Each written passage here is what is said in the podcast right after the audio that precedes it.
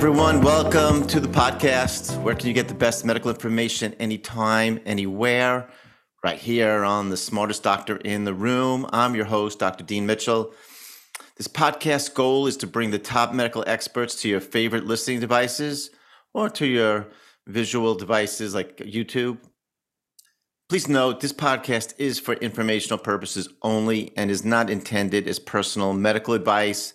For that, please consult your trusted healthcare professional. Today's topic AI or artificial intelligence. It's something you're hearing a lot about every single day. And there's a lot of hype and there's a lot of the nightmare scenarios, like it's going to take away thousands of jobs. But today on the podcast, I really want to explore whether AI will make the practice of medicine better or worse. And there's a lot to this. In brief, AI tools are already outperforming doctors in certain areas of medicine. They're really uh, they show that they're excellent in uh, looking at radiology scans. In dermatology, they're actually extremely good at um, figuring out pictures of rashes. Um, so they really have a you know where there's sort of repeated imaging. Uh, they are very good at it and probably make the life of the doctor a little bit easier. But on the other hand, AI's had some spectacular failures too, like IBM's Watson. We were hearing that, you know, after it, I think it beat the uh, all those Jeopardy champions. It still hadn't cured cancer. Um, so maybe, just maybe, AI and doctors need to somehow forge a partnership. This is not a competition to help advance medicine beyond our wildest dreams. My guest today is a return guest, Dr. Michael Segal. In a recent podcast, Dr. Segal and I spoke about ADD, and he had a lot of really interesting things to uh, say about that. But it turns out he's kind of multi talented. He's also quite uh, a computer expert. And we'll talk about, he actually has started a company called Simul Consult, which helps doctors through their computer algorithms make difficult diagnoses, and we'll we'll get into that a little bit more. So I'm really excited to bring back Dr. Michael Segal to the podcast. Thank you. Okay, so Dr. Segal, you know, you and I, I think, have been around long enough to appreciate the original rigors of medical school training, studying from hours from textbooks like Harrison's or Cecil's internal medicine doing anatomy, you know, where we, you know, obviously worked on uh, dead bodies and, of course, looking at slides of pathology. Was this all for naught? I mean, are people going to be able to just, the, future medical students just going to be able to, uh, I don't know, talk to Chat GPT and say, hey, uh, what's, what's going on with this disease? I mean, or uh, is it going to change how medical students learn, would you say? Uh, well, it's certainly going to change how we learn. But um, if you've watched doctors use uh, tools such as uh, our diagnostic software and non-doctors, it's uh, it's a huge difference. The doctors know what's going on, and the lay people largely don't. And uh, so, medical education is uh, is certainly worthwhile. And I remember back when I was a medical student, some of the senior doctors would say, uh, "Don't try to learn all the details about all the diseases." Learn how to take a good history and do a good physical exam. And that's the most important thing. And my thought was, well, that's easy for them to say because they know the diseases. Right. Right. And, um, but like, what are the rest of us supposed to do? And uh, when I was a resident, uh, I was uh, I, I, was rotating on the uh, with a pediatrics resident rotating through pediatric neurology. And i had an admission one admission and lots of time on one day. And i was presenting to one of the top doctors in the field uh, one of the real founders of child neurology basically. And uh, i went uh, i looked through the entire Menkes textbook for every single disease to try to see does this fit with this patient? And uh, on rounds the next day, uh, Dr. Dodge asked me, "What what do you think is going wrong?" And so I said, "Well, I looked through the whole Menkes textbook, and the only thing I could find that seemed to fit was Sanfilippo syndrome." So Dr. Dodge, after a moment's hesitation, said, "Well, I've thought through." Uh, what you presented about the patient, and the only thing I could think of was Sanfilippo syndrome. And I thought, well, he can do that in real time. It took me a few hours, and it would take me a few hours for the next patient. Right. We really need to sort of. Well, yeah, you know, right. You know, what's interesting what you're saying, and I want the listeners to appreciate this, you know, because again, all doctors are not alike. And uh, this will be interesting. When we get into AI. What does that really mean? And when I say that, because again, one of the things I, have taken pride in is like I just never stop learning. I mean, it's one of the reasons I do this podcast. I just love learning from experts around the country. And um, one of uh, they weren't actually my professor, but I, I followed them. They were they were the uh, the Shelleys. They were based originally from uh, U of P, and then they moved to Ohio. And they were dermatologists. They they used to write a very nice I guess we would call it a blog today, but it was in a it was in a journal, so it was called Portrait of a Diary. And what they always kept on talking about was how do you improve your um, your skills? And and one of the things, just obviously in dermatology, and I see a lot of rashes in my practice in the allergy side, is that I had to constantly study atlases. That was what we had, you know, obviously in our day, you know, of pictures because you can't obviously see everything five years into your career, 10 years into career, you still don't see a lot of, of everything, you know, uh, I mean, unless you work at a university hospital and, you know, that's all you do. So you do have to study. You have to, I mean, looking at pictures constantly to me helpful. I also, honestly, I have a whole series of what was called case studies for the house officer, which I still have the whole range of them because they gave stories of the cases, you know, and, and I love reading. I've had her on the podcast, Lisa Sanders. I mean, her stories are always so interesting as you go through the case. But again, this is as an individual, just continual learning. And again, it's how much can be stored in my brain. And I guess the question I'm leading to is it's interesting. AI will help circumvent that because in our like you said this this this Dr. Dodge who was the world expert yes his brain was probably encyclopedic on neurological diseases you know anybody else even some other good board certified neurologists not so much so if you're able to feed in to an AI system the symptoms of a particular disease hopefully the machine as crazy as it sounds could maybe come up with a short short list of a key differential diagnosis that's going to help the doctor make the diagnosis. Does that make sense?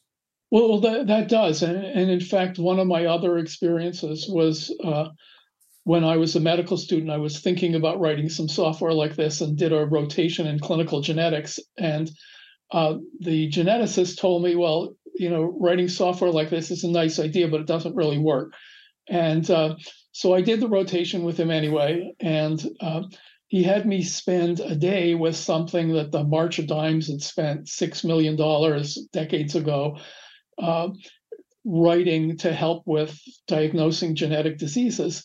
And so, so the next day I met with him and he said, What do you think? I said, It wasn't very good. He said, You, um, you know, that's what I, uh, that's what I told you. And, but I said, I then said to him, But you do it. Tell me how you do it. And that was so instructive because here I was as a fourth year medical student. I'd never really had that discussion with anybody. And he really outlined to me the way one does things. And you pick a few very salient findings on physical exam or maybe a lab mm-hmm. test result. And then you start thinking of some possibilities. And then based on that, you come up with a bunch of diseases uh, in the differential diagnosis that seem plausible. And based on that, you come up with a bunch of other information that's worthwhile to elicit. And that I'm sure seems very familiar to you because you probably do that every day when you're seeing patients. But it was so different from the attitude in uh, artificial intelligence, medical informatics, and like Google search. Like a decade ago, we talked to the people at Google and they said, no, you have to be able to put it into a a box, press go, and that's it. And I said, well, there's lots of research in medical informatics that says that just isn't how it happens. And they said, well, that's what we do. And um, so they're playing catch up now uh, because it's becoming possible to do this with with uh, various artificial intelligence tools, and they're basically being crafted at this point to start to think, uh, to start to draw on other resources and to start to draw on the the ways of thinking that we've been using in medicine for you know as long as people have been making diagnoses. I know but as you know and i know too i mean you trained at some amazing institutions i've been fortunate as well that there is still also there's a wide variation in doctor training maybe even the way the students take it in i mean it's really a, a process you know that because um, unfortunately I, I think artificial intelligence may um, equalize the really outstanding doctors from, let's say, the ones that aren't, you know, pursuing with as much vigor diagnoses, especially in that area. Do, do you know what I'm saying? Because, you know, a lot of times, you know, I'll give you the example, and I hate to say this, but like so many times people go to an urgent care center, they have a sore throat, they have you know, a cough, whatever, too. At the urgent care center, remember, they're seeing them on a very you know, sort of they don't really know the patient that well. So they said, okay, sounds like you got bronchitis, and they give them antibiotics and they send them home. I mean, this is kind of commonplace. And I think that, or you know, as we both know too, that unfortunately sometimes a minor symptom can quickly evolve into a more dangerous symptom. Not not always like you know high percentage, but a certain percentage of cases. And I think that with AI, if again a lot of doctors have this tool, and they they punch in you know a couple of the symptoms and then possibly some laboratory data there might be some flashing alerts like wow this guy doesn't have viral syndrome. That's not high on the list. You better pursue something else. Um, you know that a doctor that has more time that knows the patient um, would maybe have a better chance um, well, I mean, we try to build things like this into our simulconsult tool. So, for instance, uh, as a doctor, you know uh, that uh, something like Wilson's disease is very rare, right. but it can be fatal and it's easily treatable. Right. So right. one doesn't rank that any higher in a, a differential diagnosis of uh, possible diseases, but one looks for it higher. So we build that into our algorithms. That's great. That yeah. Based on treatability, uh, that, that's an important point. So, I'm sorry, you, that that is so critical, right? You know, because a virus people are going to get better from anyway. in most cases, Wilson's disease, if you don't catch it early, they're going to be needing a liver transplant. You know, right. so yeah, that that's a that's very interesting. I mean, as I said, I, I think the the possibilities are unbelievable, which can be done, and it's not so much. You know, again, that was the kind of the the catch of this talk. You know, people are so worried about AI replacing them. Oh, AI is going to replace doctors. It's going to replace you know dentists. It's going to replace everybody. No, it could be an amazing tool that's going to help make us better. If you know, again, under the right, at least in healthcare, I can see that. But mm-hmm. well, actually, not well. We're going to get to later. There's a little area that I think is a little it's a little sketchy, but anyway. And, and not just help you in practice, but as an educational tool. So yes, yes. I told you when uh, when I asked the geneticist, "How do you do it?" Mm-hmm. Uh, and it was sort of you know uh, content nobody had presented to me before. One of the nice things about uh, about software, at least in the way we use it in our uh, clinician uh, version of the software, is it really takes you through the whole process of thinking through a diagnosis and it teaches you the process. Yeah. So, from an mm-hmm. educational point of view, uh, the thing that had been left out of my education at a very good medical school uh, could be made part of uh, your education. Here's the process by which you mm, think.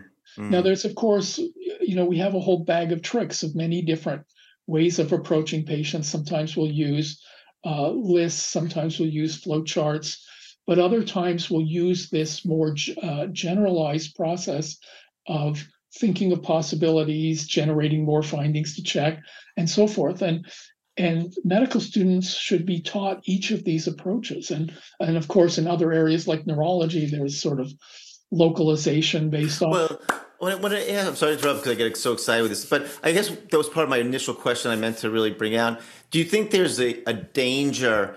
You know, it's kind of like the the way a lot of you know older doctors would say, and it, it actually applies in any field, like by by having a little bit of these shortcuts, which really could actually have tremendous potential, are we taking away some of the skill set? Like as you know too, you know I think doctors, you know MDs at least too, their physical exams have uh, their ability has gone down because they touch the patient less, they rely on scans more. Um, do you think that again, if doctors aren't, you know, pouring through pages trying to, you know, at least I don't know, memorize, process different diseases, and just like, oh, okay, the lab says the person has elevated liver functions, and their scan shows a large liver, boom, you know, it gives you the three diagnoses: hepatitis, Wilson's disease, whatever. Are we taking away some of the rigor of medical training by having this assistant?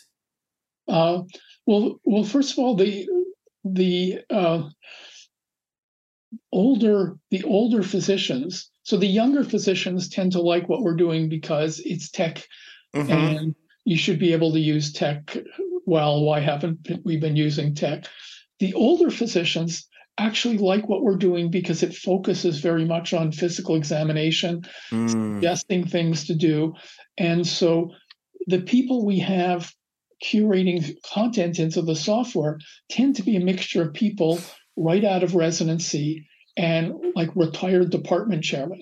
Oh, that's interesting. Uh, that's a that's a very good on the bell on the whatever you want to call it, whatever curve that is, the U-shaped curve. You're getting the two different ends, which is actually quite good because you're getting the future, and at least you're not losing.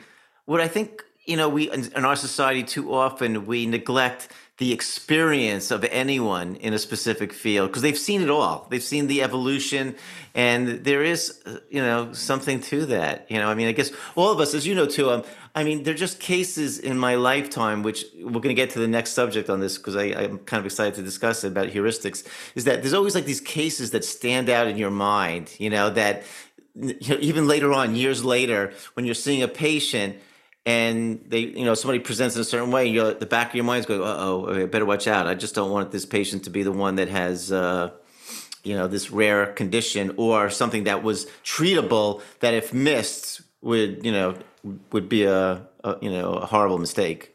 So, so we actually have two ways of curating information into the software.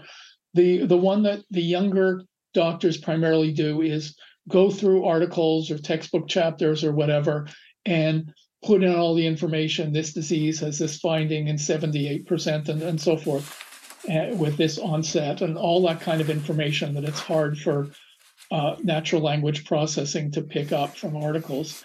And then for the older clinicians, we usually use uh, or at least begin with something that we call uh, case based uh, content improvement, where they will go through the case that was presented at weekly rounds and sort of see how the software does, see if it's missing anything, see if it, why was this so high? Why was the other thing so low? Uh, go through some of the information. And the software has the, uh, in its database, has the information needed to do that. So it's very different from the, uh, from these chat gpt like tools that just like give you some answer and you have no idea why and, yeah and, and they they from the nature of the technique, those uh, uh, type of programs don't have the ability to explain what they're doing. But from the nature of what we're doing, we do have the, the ability. And so there's obviously going to be some sort of uh, uh, collaboration there where they will uh, tap into things that we're doing both for accuracy and for uh, explainability. So there's a real uh, it, it's not so much a battle between the two approaches. I think it's going to be a synergy. Mm. People have been working on that and doing wonderful things. And all these people are talking about a six month uh, a six month moratorium on AI research. But what's going on now is people are taking the initial things that had all these issues and coming up with these wonderful ways yeah. to tie into other tools that have domain expertise and they're really improving what's going on. It's it's, it's wonderful pretty, to watch. Yeah that's pretty exciting. You know one other area of medicine which kind of touches on this a little bit and i'm a little jealous. I, I know some of the instructors at the college where I, I teach the immunology section in new york but they have a simulation center and i love that. I mean it's like the idea again when not you and i were training you know, it was a question of doing as many procedures, um, seeing as many cases as we possibly could, which is pretty hard because again, it depends. You know, it's it's it's you know hit or miss luck. I mean, you know, you're on call that night. Are you going to see this heart attack or this pulmonary embolus, a case that hopefully you're going to learn from to treat other future patients?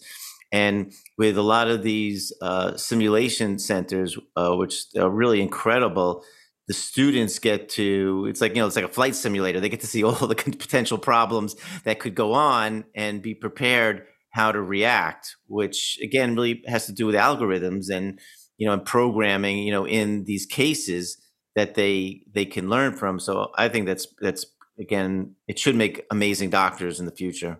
Yeah. um i wanted to ask you about this too. Someone I, you may know because uh, he's kind of a you know one of the world class hematologist, oncologist, uh, Dr. Jerome Groopman.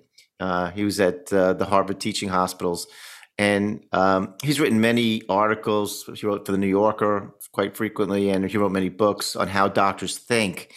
And one of the things that I thought was interesting, because he started to question this, you know, is again, we were trained in something called heuristics, which I had never heard that term until I had read some of his books. And essentially, if I'm correct, it's like, you know, using rules of thumb which is how we were trained. You know, it's like, you know, you go into a situation, you know, is the guy, a, you know, if it's a man, a middle aged man, is he a smoker? Is he high cholesterol? Is he overweight?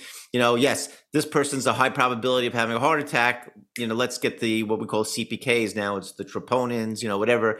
And, you know, let's, this guy should be admitted. We got to watch this guy. Whereas the same 55 year old woman would come in, who might have been a little bit obese, but she wasn't a smoker, and like, no, she can't. It's unlikely she has a heart attack. You know, you know. Again, being the resident, you have to decide. I mean, how many people are you going to admit that night? And you're like, no, this person can go home if she's got a little bit of chest pain, probably a little bit of indigestion, and what the work of Daniel Kahneman, who won a Nobel Prize actually in economics, but he, to me, he's really a psychologist, was really all about his whole idea about thinking fast, thinking slow, like how a lot of us we go with our gut feeling, which may be sometimes right, but a lot of times is wrong. So, how do again? How do you see the approach with using AI? Does it minimalize heuristics? That again, it's over you know overvalued in teaching you know young doctors and even clinicians.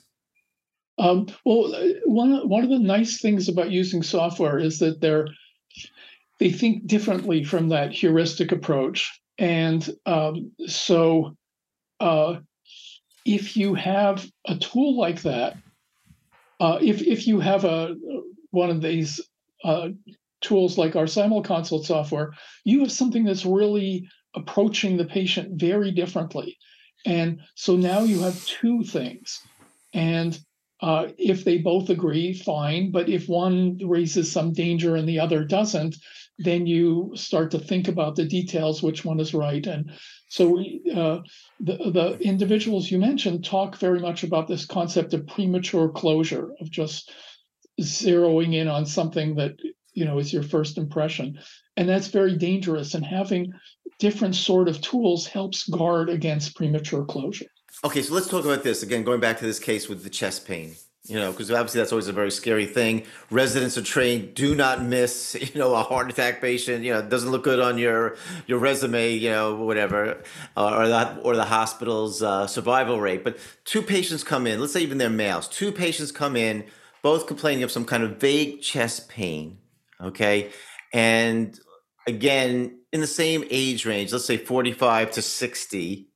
Um, you you get an EKG. Obviously, there could be some signs that it's clear cut. You know, uh, you know, a heart attack, a myocardial infarction is going on. Other times, not so clear cut. Maybe what they call T wave inversions or something.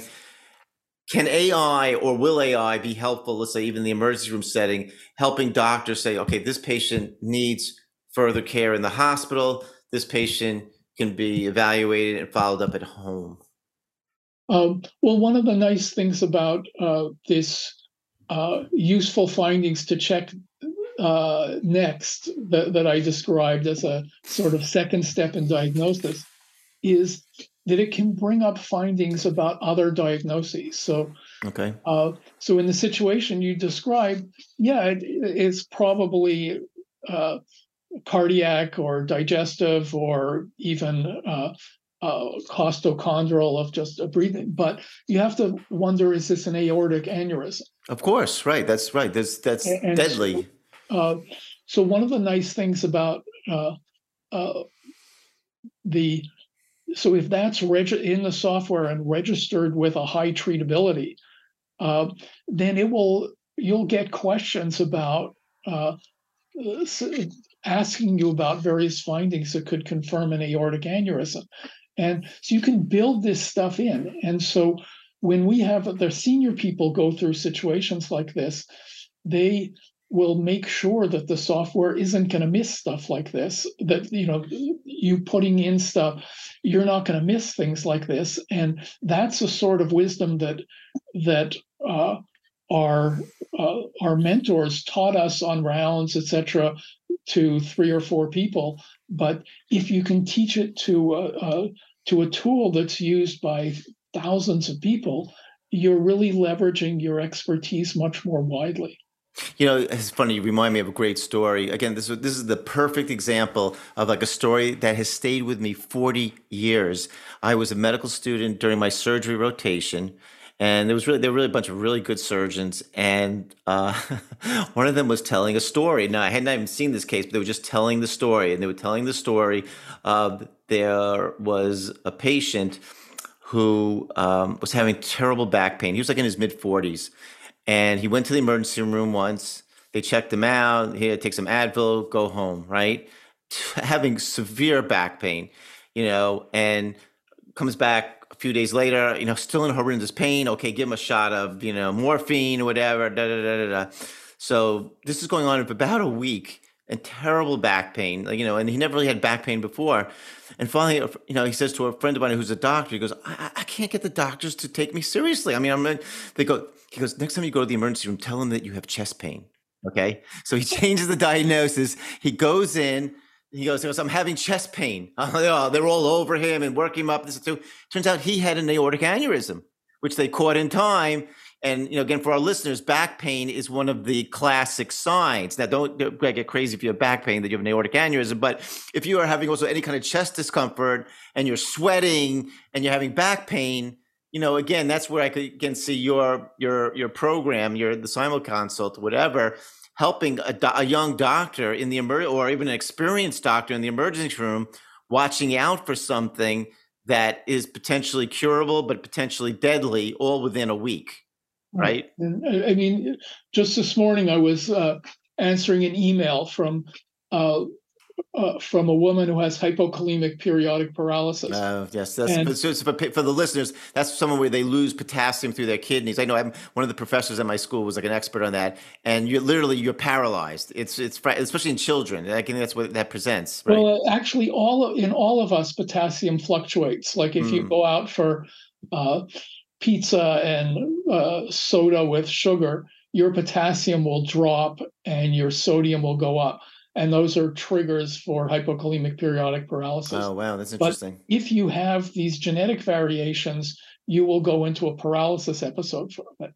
And so, one of the most haunting uh, recollections from my time as I think was a medical student was they had us at a patient's bedside and were teaching us what the signs were of uh, of uh, what they called hysterical paralysis, uh, or, or, now we'll call uh, functional paralysis, and uh, doesn't follow muscle groups, et cetera, et cetera. Uh, what's haunting to me about it is that if you follow those rules of thumb, you would not realize it's hypokalemic periodic paralysis. Now, the the disease had been described like maybe a decade before that, and it just hadn't worked its way into any of these protocols. Mm. And uh, but the fact that people follow these protocols and that they're not exposed to the sorts of situation to sorts of diagnostic possibilities that uh, that could be going on is it, it, just I feel terrible about it, and so I was corresponding with this with this woman this morning who had she has this card that she carries with her and that says that she has it but it still doesn't work. It's just well like, you have to well for doctors at least you just gave me a good idea. I mean you got to call it pizza paralysis. I mean if somebody has a pizza and they, they get paralyzed you know doctors better start thinking that it's hypokalemic right. i mean it classically happens with to a teenage uh, first happens to a person when they're a teenager and go out with their friends and have soda and pizza it's really? Like I've heard multiple oh, stories. Wow, wow, wow. That, that that would be a great Lisa Sanders case. Um, let me ask you this though too about the flip side of AI. You know, again, one of the things that we're hopefully trained as doctors is human observation. you know, looking at a patient. Um, you know, again, again, I, I think it's one of the almost instinctual thing that we get after years of training. You know, you look at a person, you could tell they look sick. Or obviously, you go into a room, and I know a really excellent clinician who trained me in infectious disease she said she always had a great. She worked at Bellevue. Her that's where she did her infectious disease training. She goes, she goes, and everybody said she had the best nose. I mean, she could smell anaerobic bacteria from across the room. You know, because it had a stinky smell. You know, or again, how you look how a patient walks, like even when they walk in their room. Now, AI can't capture any of those things. How important, again, is that? Or again, it's just really this combination of the AI with, not, again, not getting lax in our clinical observation skills.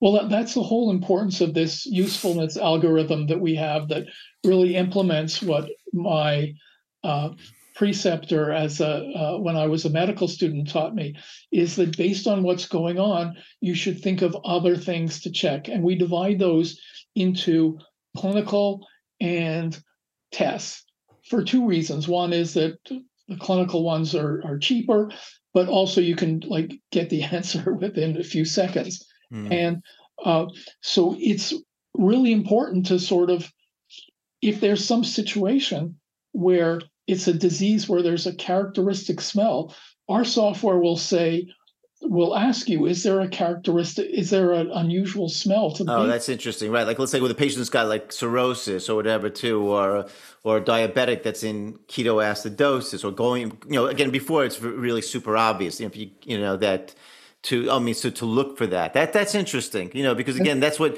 used to define quote the master clinicians. You know, they would come in, you know, again, that, this was typically the professor walking in on the rounds with all the, the little medical students, like like little chicklets following him around, you know, and, and he would go into the room and you know, it was like Sherlock Holmes. You know, you'd go in and like, what's the what's the little sign that can give away the diagnosis? Right. You know, so the uh, the software doesn't tell you if that sign is positive, right. but the software tells you to look, to look for, for it. it. Right. Well, and, that's important. You know, that's like maybe you know, like a thousand of these things. You could easily learn all thousand of them, just how to check them uh, when you're in medical school. Or we have you can just click links and see uh, and well, see something. Is it better as okay? This is interesting to me because you know Atul Gawande, another one of the Harvard uh, writer surgeons you know, he wrote a book called The Checklist, which they kind of was. Uh, there was a guy at John Hopkins who had come up with this because he was seeing so many errors in the in the uh, OR, oh, the operating room, and uh, he came up with I think it was Peter Pronovost, yeah, that was his name. He uh, he came up with this checklist, like so in the you know obviously you go into the OR, they make they put a big X I think it's on the opposite limb that's not supposed to be operated on, you know. And uh, this because you know, again, once in a while you hear one in a million somebody's operated on the wrong side, you know. And, and, did they check for this, this, and this, which makes a lot of sense. And that's that's what they did in the airline industry. That's where they took it from, and they found that there was much less human error, you know, in air travel. Um, but I guess my question was, sometimes you're getting these lists and it could be overwhelming to the person. I mean, it's like, you know, you go into a room, you don't have time.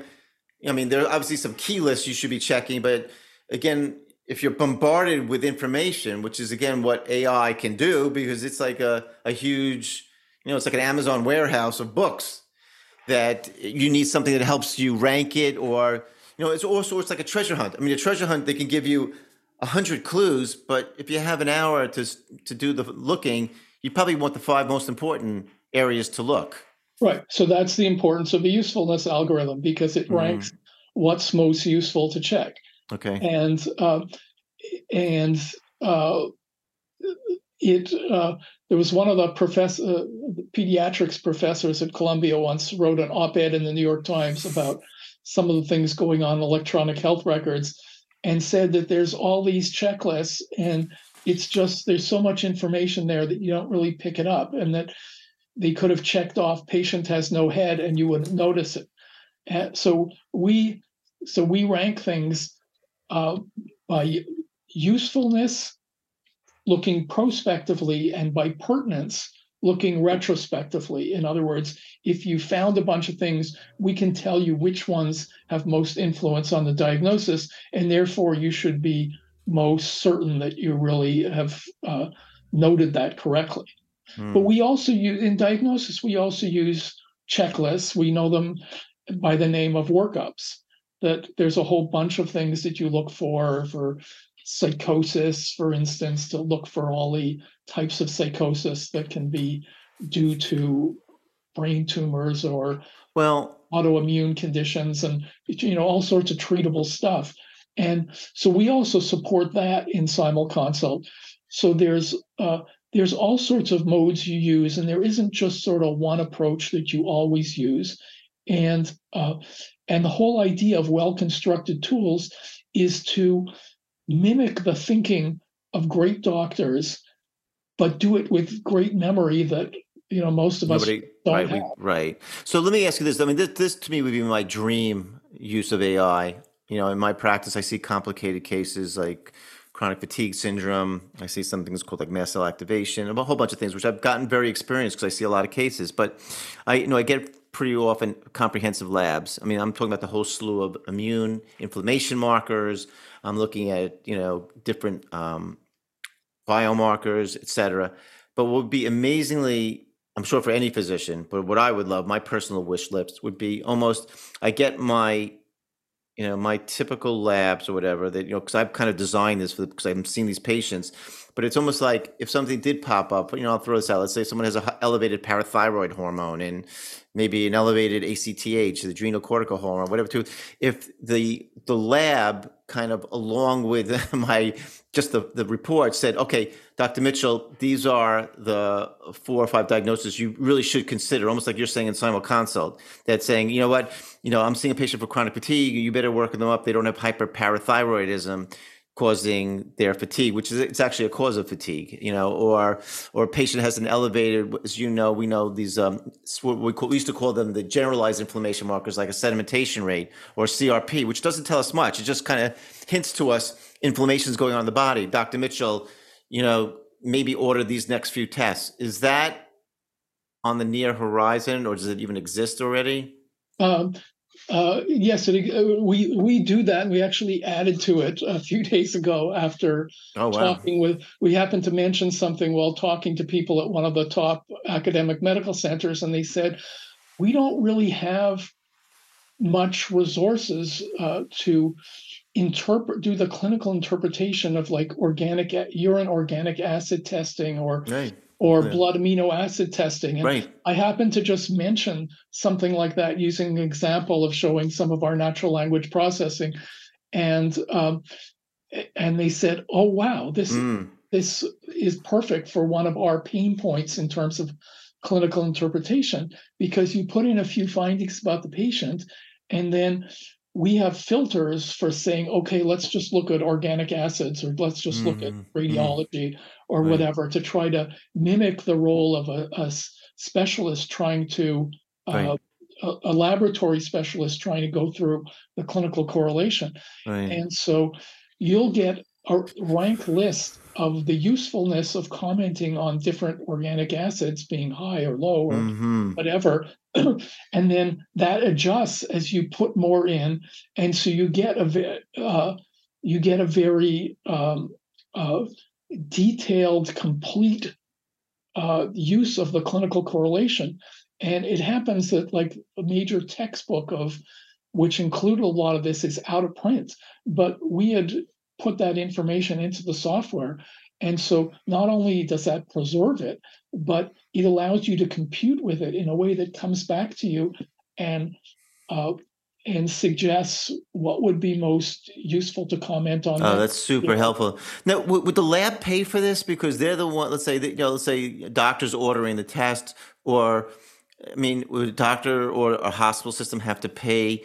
You know, for that software, or should actually even the lab have this software so they're helping the physicians?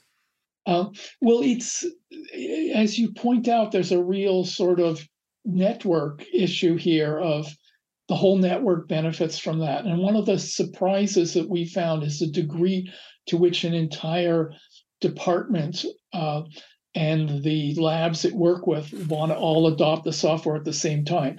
Because normally, if you're sending requests for urine organic acids, you'll just say, you know, intellectual disability, etc. That's it. Uh, but if you know they're going to interpret it using this software, you'll do that with onset of seizures at this age, uh, dystonia, mm-hmm. uh, hyperreflexia. You, you'll put in a few things like that. So then, when the lab is looking at it, they'll be able to comment very explicitly on the particular organic acids that are abnormal, and they'll be able to compute from what you send them. They won't have to re enter it into the software. They just will pick up from where you left off, bring it back to you, and then you'll go check for some other clinical stuff. It allows a degree of clinical correlation to be um, uh, to be a, a group effort. And this is what electronic health records were meant to do. To not- oh, horrible. Okay, I, I, I had I was going to get to that. I just have to say one thing. Well, I'm sorry, I'm jumping in, but you know, electronic medical records to me are one of the biggest disasters of modern medicine. I, you know, and I'll, the reason I say that, I mean, I, am not saying it was great back in the day when doctors had, you know, uh, undecipherable handwriting, you yeah, know, on, on notes. Although some of them had wonderful notes that you could learn a lot in just a paragraph versus these things that are like dictionaries. You know, when I get medical records, I don't care where it's from, Sloan Kettering, Columbia, any any place, it's like it looks like a laundry list of things that you don't even know people checked half the things it's useless to me. I mean, in my own practice, actually, I don't use it. I mean, I've typed up notes, whatever, but you could look at my note and hopefully get a fairly good idea of my thought process, um, of the what I ordered, and the key things, so you can get uh, you know, you don't have all day for one patient. You know, like with some of these medical record, electronic medical records, they're like 20 pages for one patient's visit, right? I mean, it's it's useless. So, the kinds of things that we're doing are what people fantasized about when they said we need electronic health. Oh, okay, okay. Um, it's the ability to make uh, to make your information about a patient computable. So yeah. the set of findings that you have gets added to by the lab, and then you add to it by doing okay. some of the clinical correlation. Mm-hmm. Uh, plus, uh, I mentioned that we're doing this natural language processing. So it allows you to look in the electronic health record and not just see what's there, but because we have a usefulness algorithm, it can not just answer the question of what information is in the electronic health record, where it's going to be all sorts of stuff. Uh, it answers the question of what information is in the electronic health record that is most useful for my patient.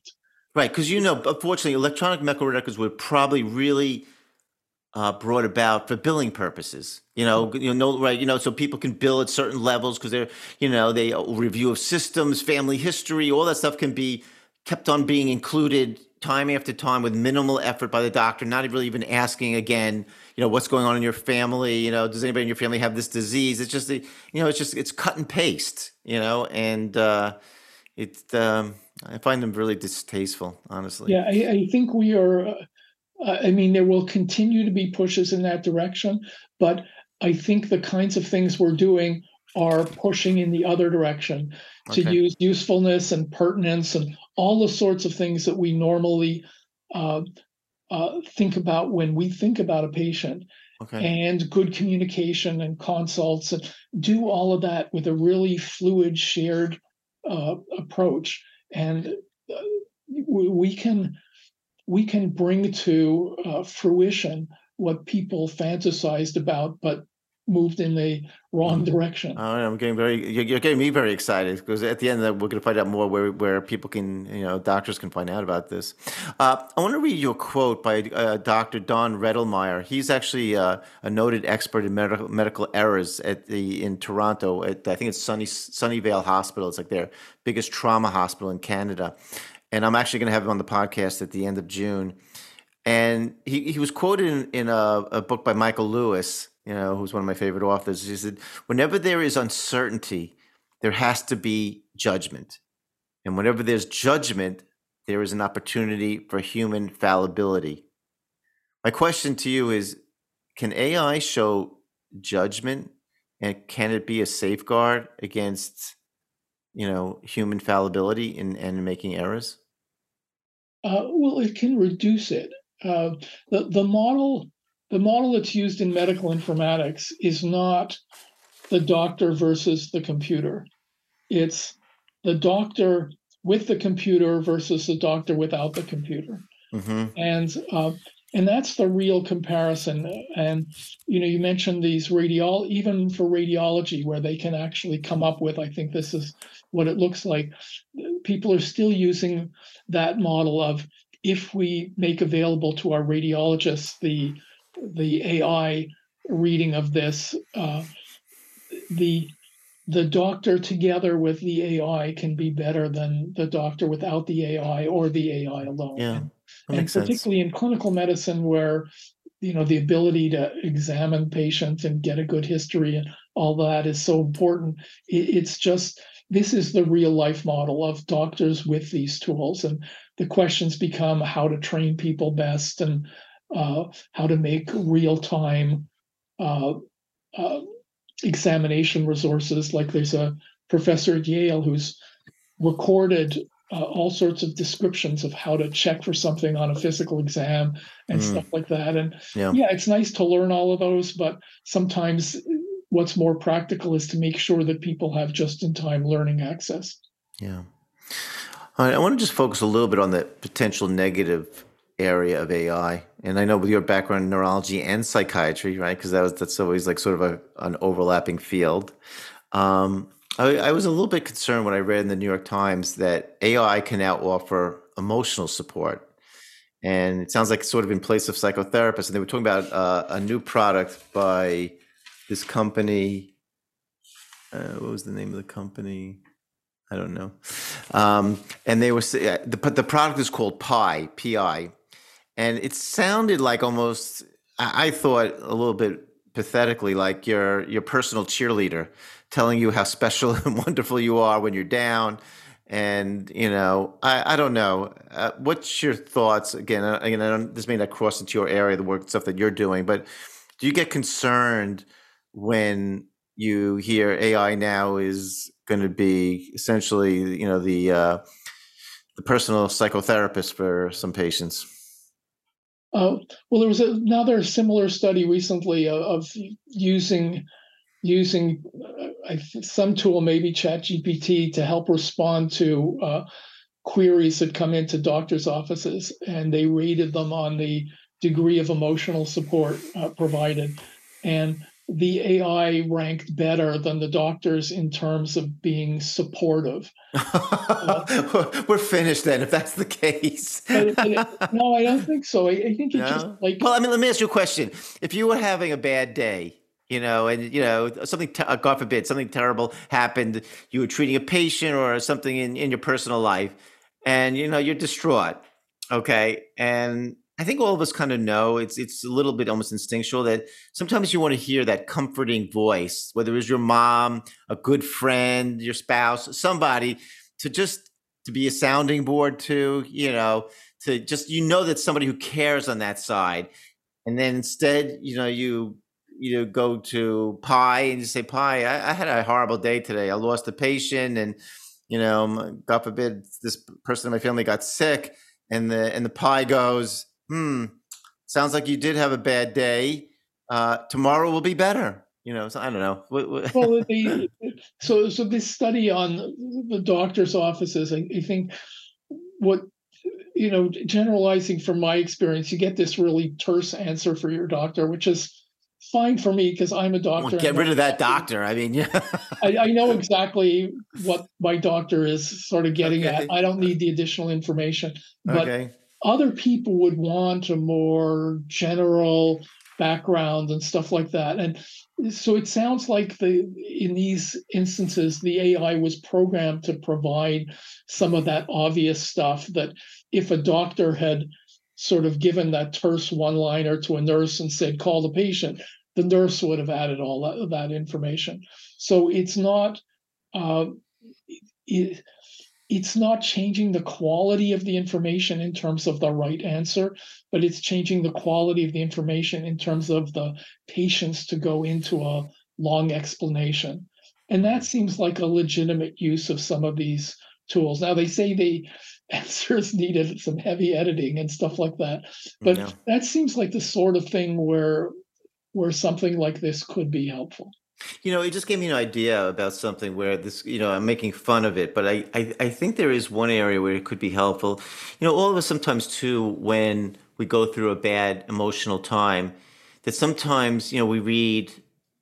I'll sometimes I, I keep a library of books. I'll go back to a book. You know, a lot of it sometimes might be self help. It might be spiritual, and sometimes going back and reading the, so a section of an area may help my mood, will help my energy.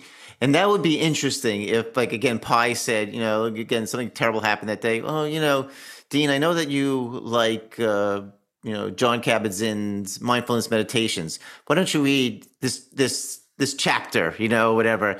And, uh, and, and like, at first I might say, oh, that's annoying, you know, like somebody, you know, it's like somebody telling you to do something. But if I went ahead and read that chapter again, I might, oh, okay, that lifted me up so or gave you a good quote from it, or, or right, right, like yeah. Because again, you know, yeah. So I guess it's it's a lot of playing around. It, it just again, it seems so Back to the Future, Star Trekky. I mean, it's again, we have to all get our heads around this. You know, you know how we can make it work, and it, it makes me move on to my last last area I wanted to ask you.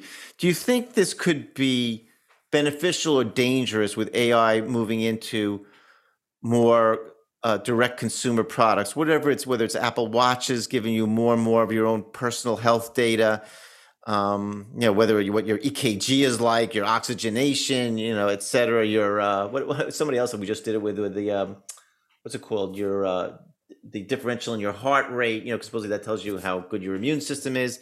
Do you think overall this will be a good thing, or can it be like as we as I sometimes say to patients, look, I have no problem with people going to Google, but when you make Google Doctor Google and you start reading every symptom and everything, it's overwhelming. You know, that's where you do need experience. That's where you do need somebody to tell you, look, that you know the likelihood of this, this, and this is unlikely, and don't don't get yourself crazy. Well, for a decade or so, we've had these monitors that would sort of tell you about what was going on in your brain while you were sleeping, you know, in terms of uh, basic EEG stuff and sleep phases and stuff mm-hmm. like that. And, you know, that's like of some value, but much more important, I think, would be to just say, hey, if you get a lot of exercise, you're much more likely to yeah, right. sleep well. Keep it simple. Uh, it was, yeah, I think it was sort of overwhelming people. I, I was never tempted to use any things like this because I would think, well, you know, just get more exercise and. Uh, well, you get more stressed from finding out all this information, right? Sometimes, sometimes less is more. I think. um, but the but we've actually been thinking a lot about the whole issue of how much can you bring this stuff to the to the uh, consumer, uh, and uh, so there's this whole trend, uh, as you probably heard, some of these tools like ChatGPT, they you don't do very well when, when there's a correct answer. They can come up with an answer that sounds good, but like if you give it a numerical problem that doesn't isn't stated as such on the web, it'll just uh, confabulate some sort of uh, answer that is just sounds authoritative, but just wrong. Uh, so Stephen Wolfram, who has this uh, Wolfram Alpha software that deals with numerical questions and has a natural language interface, came up with a way, uh, worked with the people at ChatGPT, where it will then consult the Wolfram software. Uh, and it'll come back with a correct answer instead of an incorrect answer with a little tag that says used Wolfram. And I think this is the this is the future. It's the these generic tools uh, that uh, can deal with a lot of general information uh, if you then take areas with right answers and make it so they have access to that, that's a real step up in terms of uh, uh, the way they can uh, deal with information. And so, so we're we are working on doing the same thing with our diagnostic software. And then you get into the question of, well, you know, does somebody want to find out that they have this disease versus that disease? And so what what we're the model that we're thinking of is it will help using our usefulness algorithm, it will help you come up with the relevant information that should be presented in a history. It's sort of like you've heard of these clipboard uh, situations where people will be asked a whole bunch of questions while they're waiting in a doctor's office. This is sort of the ultimate of that, of really using artificial intelligence to help you elicit a lot of the information that might uh, that if you had a patient nurse or a patient resident, they may be able to do it for you. But you can use artificial intelligence to do that.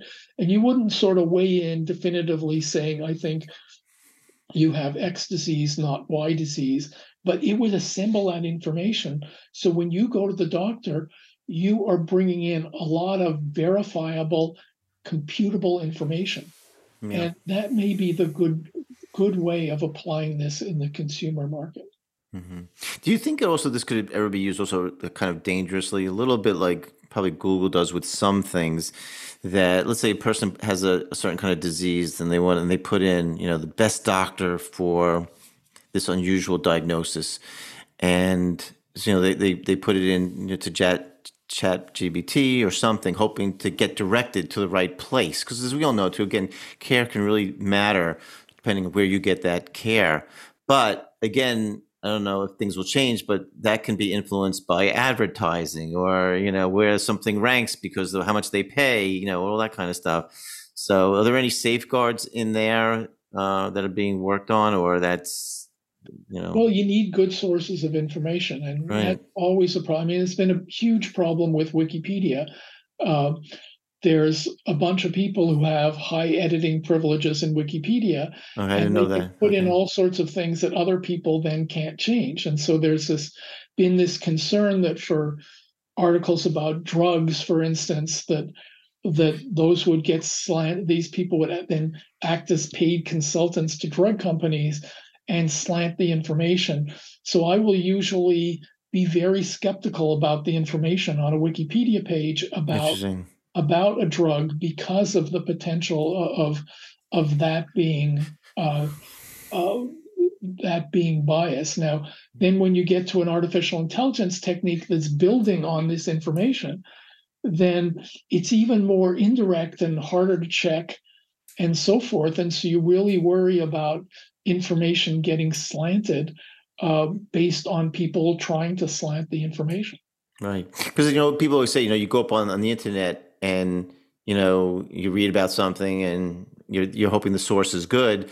Whereas we know like in journals there are editors. There are major editors look sometimes two editors looking over an article before they'll ever let anything be published.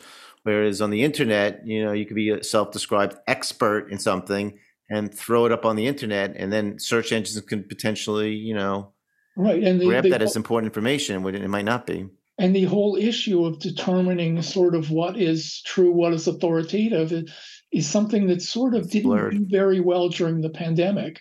Uh, mm. And uh, that was one of the reasons I wrote a whole bunch of uh, op eds about the pandemic in the Wall Street Journal, because there were things that the CDC didn't want to talk about, such as that you had really good immunity after getting uh, infected with the coronavirus they didn't want to go say that because then you like go out and get infected, etc. Right. And then right. you, you know it's I can understand their concerns, but it it got um, it had perverse effects in the sense that people would uh, uh, people would get be denied the ability to to work yeah. at a certain job because they hadn't been vaccinated. Right. But even though they, they had COVID three times, you they, know, they had COVID, than... they were better. And because having COVID not just protected you, but protected you from being able to spread it while right, the, right. the, the, vaccines against the later variants didn't, yeah. then um, it, it, was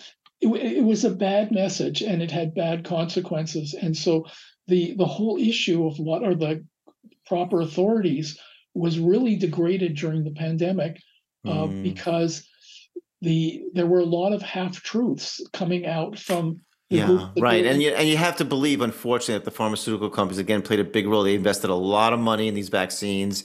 And while I still believe that that first round of vaccinations was so critical in, in slowing down the locomotive of COVID, after a while, with people being, and I know even myself, I had the two basic um, Moderna vaccines, then I got infected. And after that, when I was exposed to people in very close quarters, I was fine you know, fortunately. And uh, so, yeah, the, the game, you know, you know, the on-field things change, but yet, you know, there's still, you know, still to this day, they're saying everybody get your boosters and this and that, and, and that's another. So if you're if you're the Wall Street Journal, you can get you know people like me to sort of level on yeah. on a bunch of these things. And Yeah.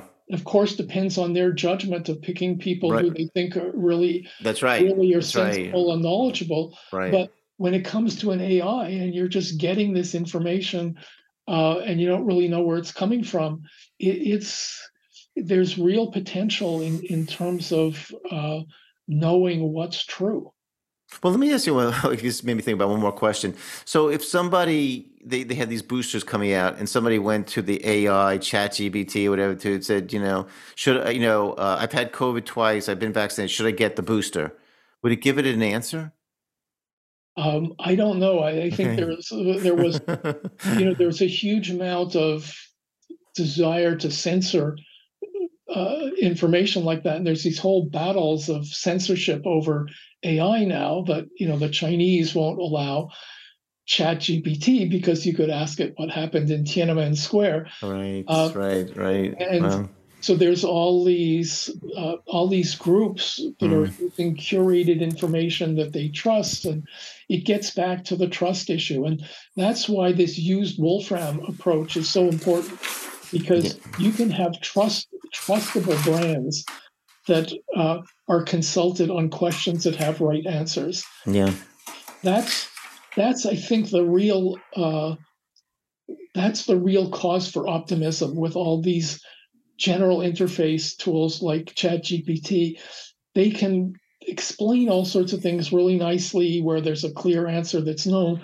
But when there's a matter of trust over what's true, they will be able to hook into all sorts of other programs like Wolfram or ours or uh, or or um, Instacart uh, and so forth, and get you a real world answer from a brand you can trust.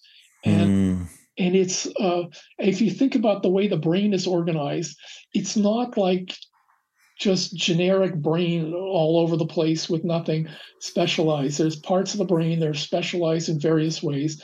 And the wonderful thing that the brain does is able to sort of consult all of these and come up with good answers and stuff like that. And that's, I think, the future of AI. And I think all these people who are talking about regulating it don't have nearly the wisdom of Wolfram uh, to understand yes, there's a problem, but yes, there's something that we can do about it by tying into uh, resources that already are solving this problem in ways that really have domain expertise and curated knowledge and really understand the question. yeah, that sounds great.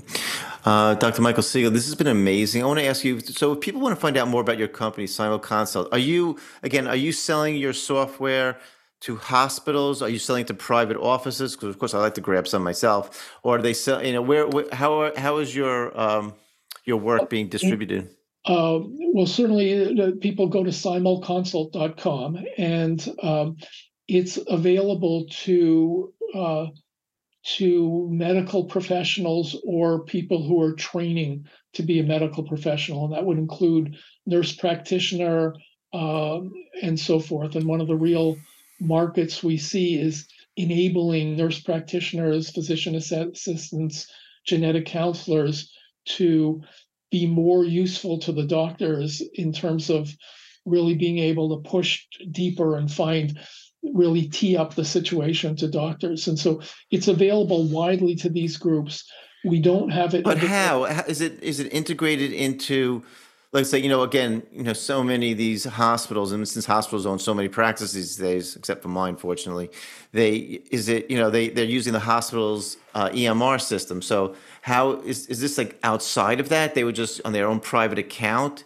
they would have Simulconsult or it would have to be worked in you know purchased by the the practice or whatever so that they you know people would have access to this what's going on It, runs from our website and it's a web app, so it will run on your computer, run on your uh, iPad or whatever, even on a phone. But I don't recommend that unless somebody called you up and you need to look something up pretty quickly.